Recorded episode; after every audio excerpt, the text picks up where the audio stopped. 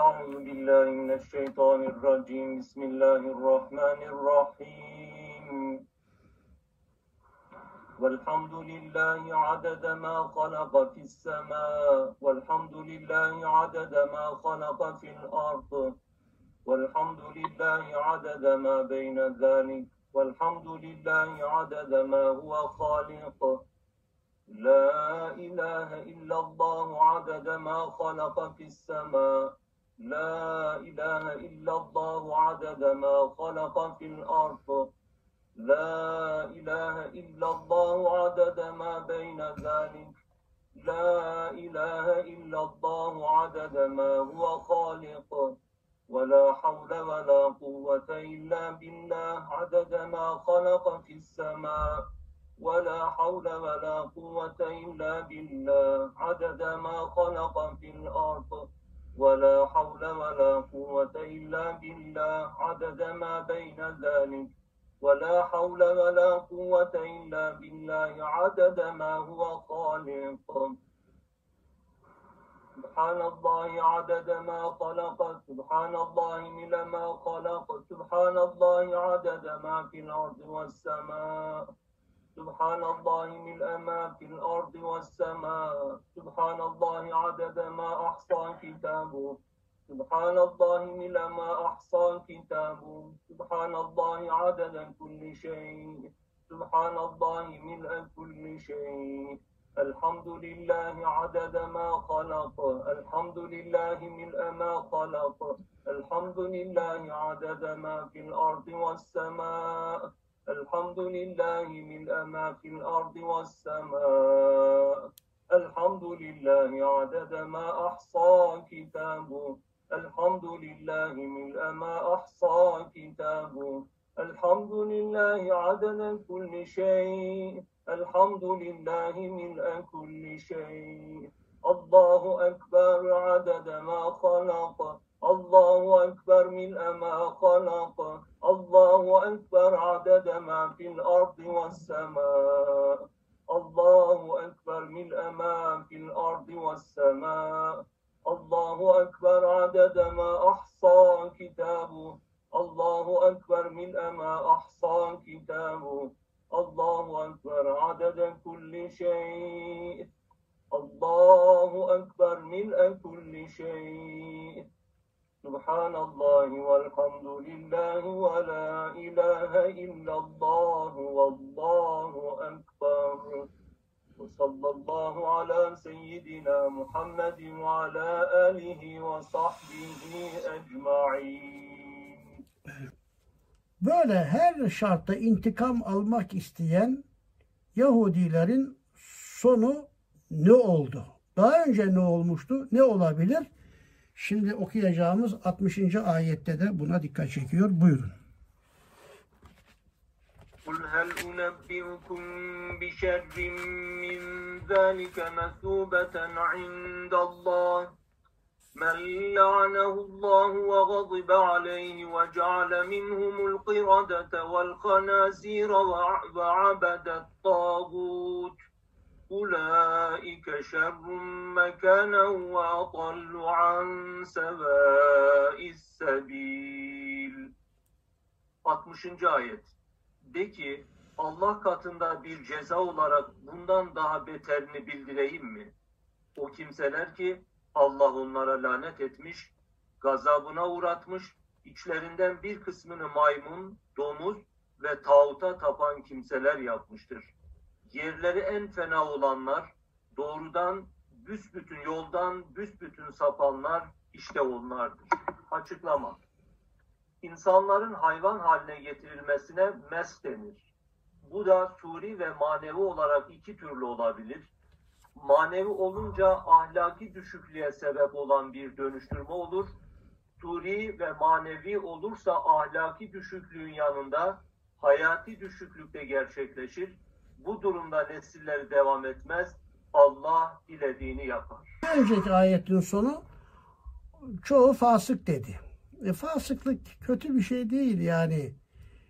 Altta anlatılacak onların başına gelecek üç veya dört bela daha var. Onlara göre 60. 60. ayette anlatılan onların başına gelenlere göre 59. ayetin sonunda anlatılan onların bir kısmı fasık demesi.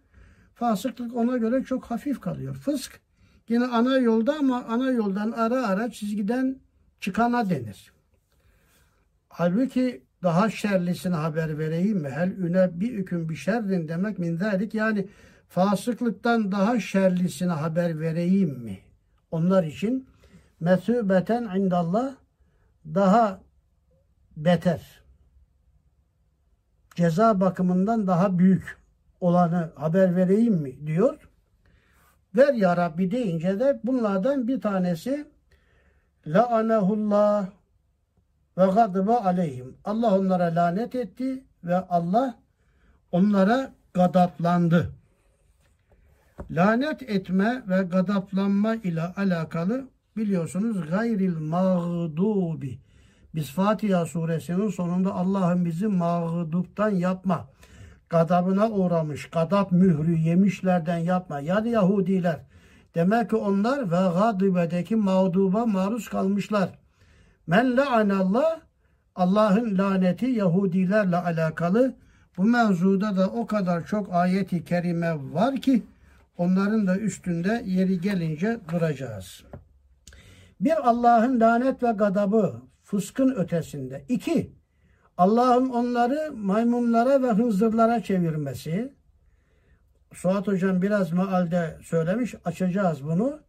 Üçüncü olarak da tağutlara tapması ve abede tağut.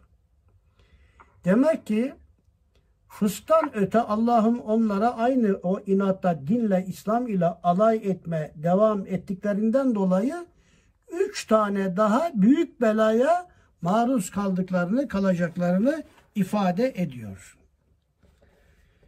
Burada Allah'ın lanetine maruz kalma Kur'an-ı Kerim'de Allah Celle Celaluhu Hazreti Mesih'in Hazreti Davut'un diliyle onlara lanet etti ayeti gelecek. Maide suresi 78. ayet 79. ayetler. Burada lanetin hangi sebeple olduğuna dikkat çekilir. Okuyorum ayeti. Lu'inellezine keferu min beni İsrail ala lisani Davud ve İsa ibn Meryem zâlike bima asav ve kânü ya'tedun. Allah Davud Aleyhisselam'ın ve Hazreti Mesih'in diliyle İsrail oğullarına lanet etti. Niye lanet etti? Zâlike bima asav bu onların isyankarlığındandı. İsyankar hale niye geldiler? Kânü ya'tedün mütecaviz anarşist olmalarındandı. Sınır tanımaz. Allah hakkı, kul hakkı, insan hakkı hiç tanımaz bunlar. Pekala onları anarşist hale getiren, isyankar yapan sebep neydi? Kânû lâ yetenehevne an münkerin. Onlardan bazıları haram ve günah işliyordu. Ama diğerleri ahbar ve Rabbaniler daha önce geçti bu. Onları o haram ve günahtan yasaklamıyor, nehyetmiyorlardı. Yani bir toplumda bir cemaatta nehi anil münker yapanlar yoksa isyankarlar, anarşistler çoğalır ve böylece o da onların lanetlenmesine sebebiyet verir. Onun için buradaki lu'ine men la'anallahu ve gadibe aleyh ayetini evet bu Maide suresi ileride gelecek 78 ve 79. ayetleriyle beraber ele almak lazım. Ama vecale minhumul gradete vel hanazire onların bir kısmı da hepsi değil. Onlardan yani min tebaiz için maymunlaşması ve domuzlaşmasına ayeti kerime dikkat çekiyor. Şimdi burada buna mes denir değerli arkadaşlar. Mesh. Mesela biz ayağımıza mes giyeriz. Şöyle elimizle su ile üstünden geçeriz. Bir temasla şöyle abdestsizlik halimiz, hükmü necasetimiz taharete, temizliğe dönüşmüş olur. Sargı üstüne şöyle mes ederiz. O hükmü necasetimiz taharete dönüşmüş olur. Yani abdestlenmiş oluruz. Mes dokunarak bir şeyin mahiyetinin değişmesi demektir. Bu sureten midir? Sireten midir? İhtilaf olan mesele bu. Krede maymunlaşmak, hanazir domuzlaşmak. Evet, cumhurun kanaatine göre Hz. Davut Aleyhisselam bazılarına beddua edince İsrail oğullarından deminki ayetteki geçen mana ifade ile bir çıktı dışarıya o bir sürü maymun var, domuz var mahallelerde. Bunlar ne dedi böyle? Hani sen az önce beddua ettin ya, lanet dedin ya Allah lanetin cezası bu insanları böyle domuz ve maymun yaptı dediler. Sureten mes oldu İsrail oğulları. Evet sureten mes oldu. insanlıktan o şekle maddeten dönüştüler. Efendimiz Aleyhisselam'ın ümmeti içinde de mesh olacak. Hadisi kaydettim. Müslim'in Fiten kitabında gelen bir hadisi şerifte Efendimiz şöyle buyuruyor. La tekumus sa'a hatta hasfun, kasfun ve meshun. Kıyamet kopmayacaktır hasf olmadığı sürece. Hasf doğuda bir yerin batması, batıda bir yerin batması diye anlatılan hasfün, kasfün meteor taşları düşmedik sıra ve meshun, mes de insanların bir başka hayvan şekline dönüşmesi olmadığı sürece kıyamet kopmaz. Hadis bu. Hazreti Ayşe validemiz tarikli. Şimdi Beni İsrail'den böyle maddeten sureten mesk olmuş. Ama ümmet Muhammed Aleyhisselam içinde de olacak bu mes. Sureten mi olacak yoksa sireten mi? Yani ruhun formülesi şeklinde mi olacak? Ümmet Muhammed Aleyhisselam içinde bu sireten olacağı ağırlıklı bir fikir olarak ifade edilmiştir. Evet bu çok önemli. Bir bağlantı kurmak istiyorum. Dikkat buyurun. Ve izâ nâdeytüm ilas salate ayetinden sonra ezan için nida ettiğiniz zaman, namaz için nida ettiğiniz zaman yani ezan okunduğunda ayetinden sonra bu mes ayetinin gelmesi Ümmeti Muhammed Aleyhisselam içinde özellikle ezanla alay edenlerin maddeten de meshe maruz kalabileceklerine bir işaret vardır burada. Duyduk ki bir adam ölünce kafası eşek şekline dönüşmüş. Müftü dün de dikkatini çekti. Müftüye telefon çekti ya cenaze biraz geciktiğinde biz de yetişelim bir görelim bu adamı dedi yani. Gerçekten fakir de gitti. Adamın kafası ölünce eşek şekline dönüşmüş. Aynen gördüm ben. Mahalli basında da çıkmıştı o zaman. Sorduk sonra akrabalarına bu adam nasıl yaşıyordu? Şöyle yaşıyormuş. Ezan okunmaya başladığı zaman kafasının dönüştüğü o şekle, o sese benzetiyormuş müezzinin sesini. Bizim şey yine anırmaya başladı diye. Ve kafası da çünkü ezanla aşağıdaki mes arasında yani 58 ile 60. ayet arasında Demek ki az dahi olsa ümmet Muhammed Aleyhisselam içerisinde de mes olacak. Çünkü ezanla bu benzetme 58. ayetle 60. ayet arasında böyle bir bağlantı var burada. Ama genel manada ümmet Muhammed Aleyhisselam'da sureten değil de sireten mes olacağına dair müfessirlerin hemen hemen ittifakı vardır diyebiliriz. Hoca Efendi'nin bir konferansında bunu anlattığını hatırlıyorum. Alexi Karel'in bir deneyi Avrupa'da gençler üzerinde bir çalışma yapmışlar. Ruhlarını bir formüle, bir kanala bağlamışlar. Psikolojik frekans neşreden. Avrupa'da bulunan gençlerin ruhlarının yüzde sekseni serseri köpek şeklinde çıkmış. İlim dünyası bundan şaşırmış, hayret etmiş. Nasıl oluyor da insan gibi mükerrem bir varlığın ruh formülesi serseri köpek. Serseri köpek. Köpek neyi remzeder? Köpek herkese havlar. Suçu olsun olmasın. Düşmanlık yapar. Köpek bir manasıyla başkalarına kin ve nefret kusar. Demek ki devlet düşmanlığı yapan, ırz ve namus düşmanlığı yapan, servet düşmanlığı yapan Avrupa'da bulunan gençliğin böyle ruh formülünün de serseri köpek olarak çıkması manidar. Hatırlarsınız Üstad Risalelerde diyor ki bana kötülük yapmak için gelenleri diyor bazen maymun, bazen yılan, bazen akrep, çiyan suretinde görüyordum diyor. Ruh formüllerini görüyor yani. Onun için burada dinle alay eden ne kadar varsa Müslümanların da içinde olabilir. Bunu bir önceki ayete temas ettik. Yani Müslüman olmasına rağmen dinle alay eden, dini menfaati, dünyevi menfaati için kullanan dedik. İşte o tip insanların da zamanla suretlerinin değil de siretlerinin öyle belli hayvanlara dönüşeceği, mes olacağı şeklinde meseleyi anlamak lazım. Üstad da bunu görmüş ve söylemiş yani kötü niyetle gelenlerin hangi niyette kötü niyetle geldiyse o cismi şeklinde görmüş.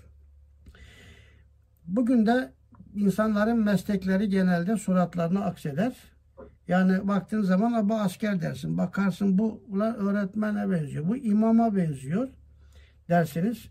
84'te içeriye alınınca ben şeyde yatıyorum tek kişilik hücrede ilçesinden 17 tane şey getirdiler gece. O zaman dev yolcu, dev solcu, komünist diyorduk. Bir tanesini benim yanıma attılar. Sonra CHP'den milletvekili oldu. Dostluğumuz devam etti onunla. Benim odaya girince ya sen hoca mısın dedi. Nereden bildin dedim ya. Ya simana bakınca anladım dedi ya. Bir de benim pantolonum biraz genişti. O zaman Karadeniz'de geniş pantolon giyerdi. Bizim oradaki hocaların da çoğu bizim gruptan filan dediydi yani o zaman. Bu. Şimdi fasıklıktan öte bir lanet üstünde durduk. İki, mesh. Yahudilere Allah'ın verdiği ceza. Üçüncüsü ve abadat tağut. Tağutlara kulluk yapmaları. Tağuta kulluk yapan zil zurna kafir olur. Bu fasıklık, fasıklıktan bin kat daha kötüdür. Onun için tağut nedir? Biz de tağutlara tapar hale geldik mi? Ayetin tefsiri içinde biraz da bunun üstünde durmak lazım. Tağut hakkı tanımayıp azan, sapan her kişiye ve her güce veya Allah'tan başka tanrı edinilen şeylere verilen attır. Allah'tan başka taptığımız ne kadar varsa onların hepsi tağuttur. Tağa, azdı, saptı, baş kaldırdı demektir. Azgın ve sapkın olması sebebiyle şeytana da Kur'an-ı Kerim tağut demiştir. Kur'an-ı Kerim'de tağut kelimesi insanlar tarafından ilah edilmiş bütün batıl tanrılar insanların Allah'a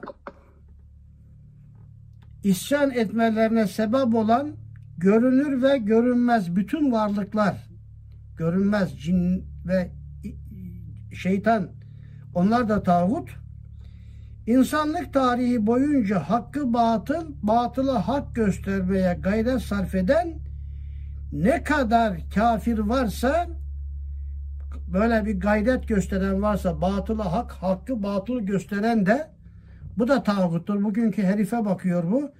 Adam hakkı batıl, batılı hak gösterdi. Tağut yani.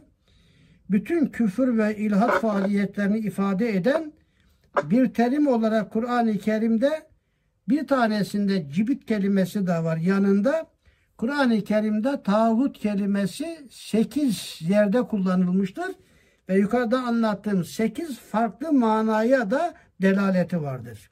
Az önce kullandığım her bir cümle tağutun ayrı bir yönünü tefsir eden tabir olarak Kur'an-ı Kerim'de ele alınmıştır ve oldukça önemli bir meseledir.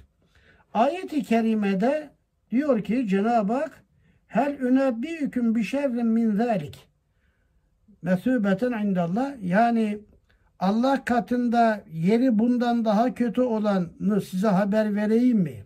Yeri kötü olan bundan daha ne? Yani fasıklıktan daha kötü manasında bunu anlatıyor. İşte bir kademe daha yukarıya çıkabiliriz. Fasıktan öte ezanla dinle alay edenden, dinin tamamıyla alay edenden daha kötü olan birisine haber vereyim mi? İşte bu lanetlenmesi, maymuna hınzıra dönmeleri, tağuta putlara kulluk yapmaları olarak mesele anlatılmıştır. Çok yönlü bir mesele bu. Evet. Bu cezalar kimlere verildiği belirtilmemiş gibi görünse de dinle, imanla alay edenlere verildiğini rahatlıkla söyleyebiliriz. Şimdi bunu anlattıktan sonra 61. ayete geldik. Biraz süratlenelim. Ondan sonra bir mola vereceğiz. 61. ayeti okuyalım. Okuyunca bağlantısının ne olduğu ortaya çıkacak. 61. ayet daha çok münafıklarla alakalı. Münafıkların iman etmemesiyle. Münafık katmerleşirse ne anlatırsanız anlatınız peygamberin önünde de ders alsa, peygamberi de görse düzelmez yani. Onun için şöyle bir soruya cevap vardır burada. İşte bu adam mesela filan adam şu kadar sene hoca efendiden ders aldın. Ya bunlar niye bir hisse alamadı? Tesir mi? Ya burada diyor ki şimdi diyecek 61. ayette münafıklar bile kafir olarak giriyor peygamberin huzuruna. O kadar vahye peygamberin insibana muhatap oluyor kafir olarak çıkıyor oradan. Önemli bir noktaya dikkat çeken 61. ayet buyurun. وإذا جاءوكم قالوا آمنا وقد دخلوا بالكفر وهم قد خرجوا به Vallahu a'lemu bima kanu yektumun. 61. ayet. Sizin yanınıza geldikleri zaman biz müminiz derler. Halbuki gerçekte onlar kafir olarak girmişler, yine kafir olarak çıkmışlardır. Onların içlerinde gizledikleri nifakı Allah pek iyi bilir. Kabiliyetsiz demek anlaşılmıştır bu mesele. Günümüzde de vardır böyle boş girer, boş çıkar yani. Peygamberimizin önünde değişmeyen adam bizim veya hoca efendinin veya bir başka hocamızın neyse önünde değişecek hali yok yani. Bu peygamberimizin küçüklüğü haşa tesir edememezliğine verilmediği gibi büyük zatların da küçüklüğüne veya tesir edememezliğine verilmez. Buyurun 62. ayet. Devam. وترى كثيرا منهم يسارعون في الإثم والعدوان وأكلهم السحت لبئس ما كانوا يعملون 62. ayet Onlardan birçoğunun günaha başkasının hakkına tecavüz etmeye, haram yemeye yarışırcasına koştuklarını görürsün. Yaptıkları şey ne kadar kötü. Bu suh kelimesini hatırlarsınız. Bu Maide suresi e, 42. ayette anlatmıştık. Semmâûne lil kezibi ekkâlûne lissuht. Suht her türlü haram lokmayı içine alan diye tarif etmişti orada. Üstünde lügat manasıyla da durmuştuk. Burada öyle bir ince bir şey var ki münafıklar haram lokma yiyorlar. Haram lokma yiyince artık kalpleri de katılaştığından iman etme, peygambere ümmet olma, Allah'a kulluk yapma istidat ve kabiliyetleri tamamen köreliyor. Yani burada günahta yarışma, düşmanlık ve bir, bir de her türlü haram lokma yeme. Sut kelimesi üstünde dururken bunları açmıştık. Yaptıkları şey ne kötü şeydi diyerek bize de şu dersi veriyor ki haram ve çok haram yiyen, haram lokma yiyen kimselere anlattığınız dinde tesir etmez yani. Katı kalplilik böyle bir şeydir. Üstünde saatlerce durulabilecek bu ayetten aynı zamanda o günkü münafıkların da kimler olduğunun da işaretlerini veriyor.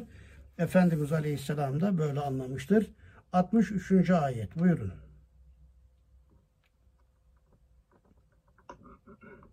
لولا ينهاهم الربانيون والأحبار عن قولهم الإثم وأكلهم السحت لبئس ما كانوا يصنعون 63. ayet Bari onların mürşitleri ve fakihleri onların günah olan şeyler söylemelerini ve haram yemelerini önleselerdi ya.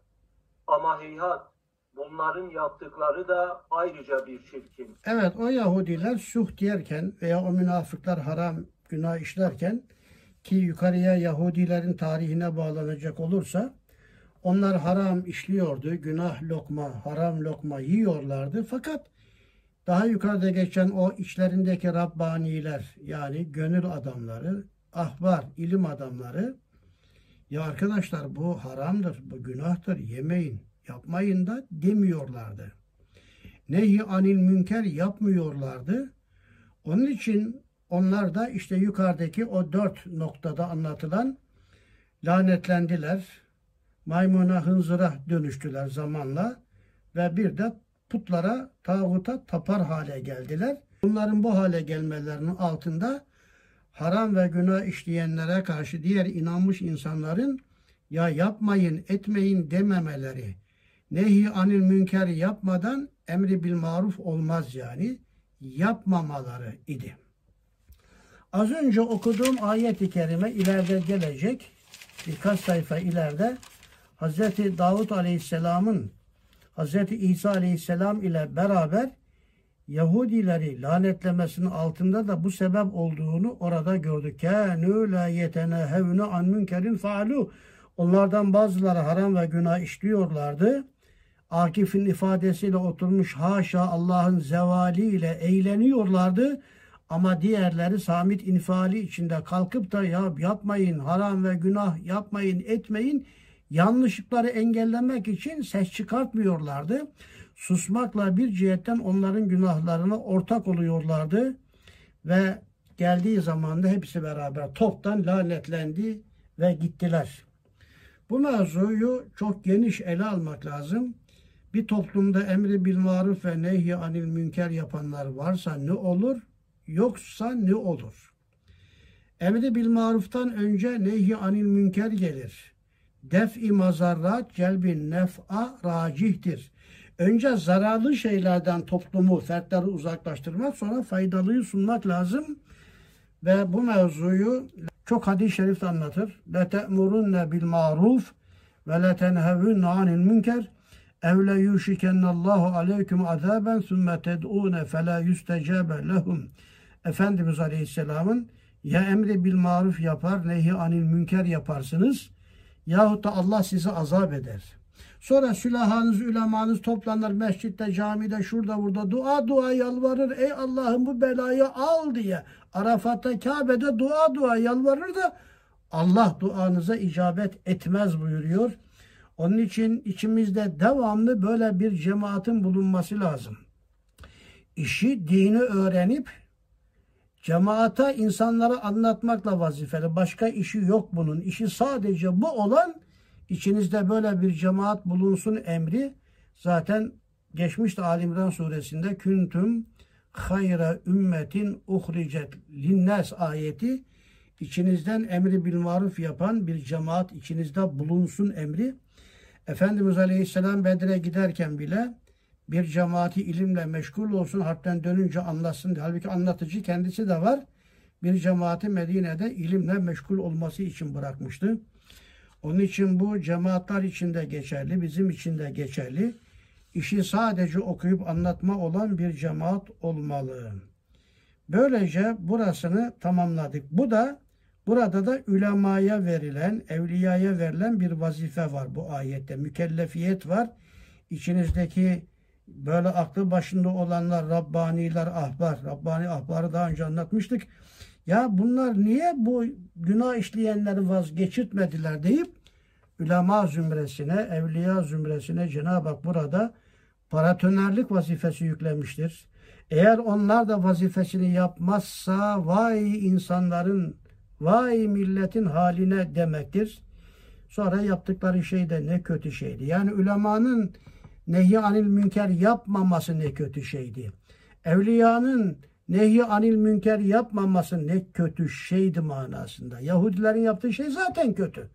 Ama onları onlardan vazgeçitme işini yapmayanların yapmama işleri ne kötü şeydi diyerek lebi'se mâ kânû yasnaun da o noktaya bakıyor. Bu çok geniş geniş anlatılacak bir husustu aslında. Bu son ayeti Ali İmran suresi 79. ayetle de ele almak lazım. Ali İmran suresi 79. ayet ve Maide suresi 44. ayetle de beraber ele almak lazımdı. Havale ettim. Siz kendiniz de bakarsınız.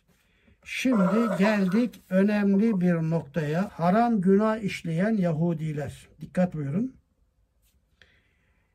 ve nehi anil münker yapılmayan Yahudiler, zamanla içlerinde Efendimiz'e düşmanlık biriken Yahudiler, o da yukarıda geçmişti. Hel tenkimune minne 59. ayette bu düşmanlıkları zamanla Allah düşmanlığına dönüştüğünü anlatıyor. İşte Allah düşmanlığına bu kadar düşmanlıklar nasıl dönüştü? Allah düşmanlığı nasıl bir şeydir? İşte 64. ayette de yukarıda anlatılan bütün bunların psikolojik sonucu olarak Allah'a düşmanlığa nasıl dönüştüğünü anlatıyor. 64. ayet uzunca bir ayet sadece bu hususu anlatıyor ve bizim için de önemli bu psikoloji. O Allah düşmanlığını anlattıktan sonra iki ayet daha var Yahudileri dengeye davet eden. Ondan sonra bütün insanlığa hitap eden tebliğ ve irşat gelecek. Evet bu 64. ayette isterseniz kalalım. Bence bu yeterli. Çünkü ben size kaynaklar veriyorum. Başka ayetler de veriyorum. Bunları temizleyip o ayetlerin şeyiyle beraber YouTube'a da atacağım. Yani sizlerden ricam gerçekten sadece burada dinlemekle kalmayın. Bir hafta içinde burasını YouTube atıyorum. Bir defa daha dinleyin.